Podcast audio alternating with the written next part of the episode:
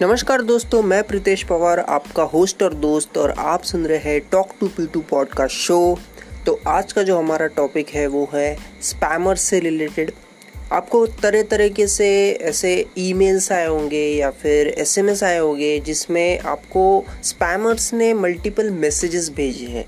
तो आपने एक पैटर्न नोटिस किया होगा कि हर मैसेज में कुछ ना कुछ स्पेलिंग मिस्टेक रहेगी या फिर ग्रामेटिकल मिस्टेक रहेगी मतलब कोई ना कोई इश्यूज़ होते हैं।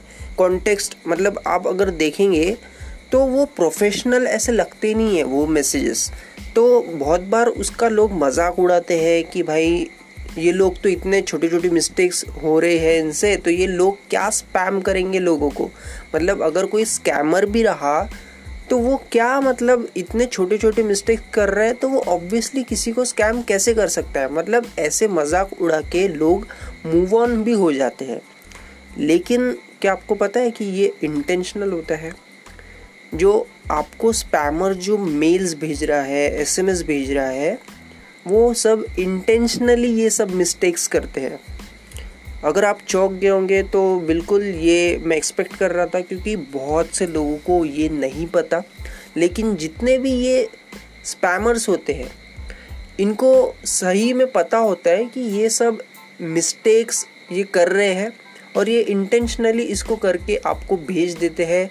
अब आप खुद सोचिए, जो स्पैमर या फिर जो स्कैमर ऐसे चीज़ें कर रहा है, ऐसे घटिया, वाहियात तरीके की चीज़ें कर रहा है तो वो क्या इतना भी स्मार्ट नहीं होगा कि वो एक ग्रामेटिकल मिस्टेक या फिर कोई स्पेलिंग मिस्टेक ना ढूंढ पाए?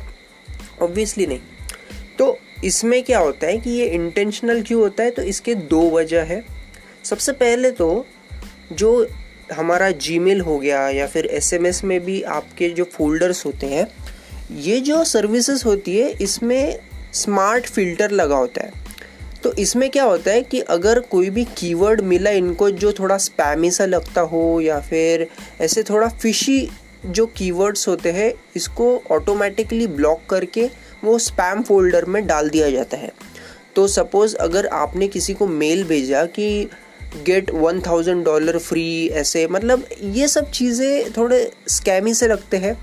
तो ऐसे जब भी कीवर्ड्स आते हैं तो ये जो क्या करता है जीमेल जो होता है हमारा या फिर कोई भी सर्विस जो होती है ईमेल वाली, ये क्या करती है? ये इन सब ईमेल्स को स्पैम फोल्डर में डाल देते हैं। तो इससे बचने के लिए ये जो स्पैमर्स होते हैं, ये स्पेलिंग मिस्टेक्स करते हैं, ताकि वो जो बॉट है, जो अल्गोरिदम्स है, वो इनके कीवर्ड्स को पकड़ ना पाए। और जैसे ये स्पेलिंग मिस्टेक्स करते हैं तो वो एल्गोरिदम को ऐसा लगता है कि भाई, ये कोई अलग सा वर्ड होगा, इसलिए वो मेन इनबॉक्स में आपके आ जाता है। इसीलिए स्पैम फोल्डर में नहीं जा पाता है वो। तो आपके नोटिस में भी आ जाता है। तो स्पैमर्स को यही चाहिए कि उनका मेल स्पैम फोल्डर में ना जाते हुए वो आपके मेन फोल्डर में आए मेन इनबॉक्स में आए। इसीलिए वो स्पेलिंग मिस्टेक्स करके आपके मेन इनबॉक्स में आ जाते हैं। अब इसका दूसरा और एक रीज़न है, वो मतलब अगर कोई भी अवेयर पर्सन रहा, कोई भी एक ऐसा समझदार इंसान रहा तो उसको पता होता है कि कोई भी प्रोफेशनल कंपनी या फिर कोई भी बड़ी कंपनी ऐसे छोटी छोटी मिस्टेक्स नहीं करेगी, इसलिए वो उसको इग्नोर करेगा या फिर उसको डिलीट करेगा। मतलब उस पर इन शॉर्ट उसके अंदर उसके जो जाल में नहीं फंसेगा। इसके वजह से स्पैमर का टाइम सेव होता है। अब मान लो मैं एक स्पैमर हूँ और मैंने एक ऐसा ईमेल भेजा सबको जिसमें मलिशियस कंटेंट हो या फिर ऐसे मैं किसी को फंसाने की चीज़ें ऐसे अगर मैं ईमेल भेज रहा हूँ तो ऑब्वियसली अगर उसमें से मुझे कांटेक्ट किया किसी समझदार इंसान ने तो वो हो सकता है कि वो कन्वर्ट ना हो, वो मेरे जाल में ना फंसे। इसीलिए मैं क्या करूँगा कि उसमें ऐसा फ़िल्टर लगा दिया मतलब मैं तरह तरीके के मिस्टेक्स करूँगा जिसमें जो ज़्यादा समझदार नहीं होते हैं, जो बहुत ज़्यादा अवेयर नहीं होते ये सब चीज़ों के बारे में तो वो लोग ही फंस जाते हैं। इसीलिए ये एक और फ़िल्टर बन जाता है स्पैमर के लिए, उनके लिए और बेटर आसान रास्ता हो जाता है। उनको पता होता है कि अगर इतने मिस्टेक्स और इतने वार्निंग्स हिंट्स के बाद भी अगर कोई फंस रहा है वो जाल में तो ऑब्वियसली ये जो बंदा है इसको ज़्यादा अवेयरनेस नहीं है।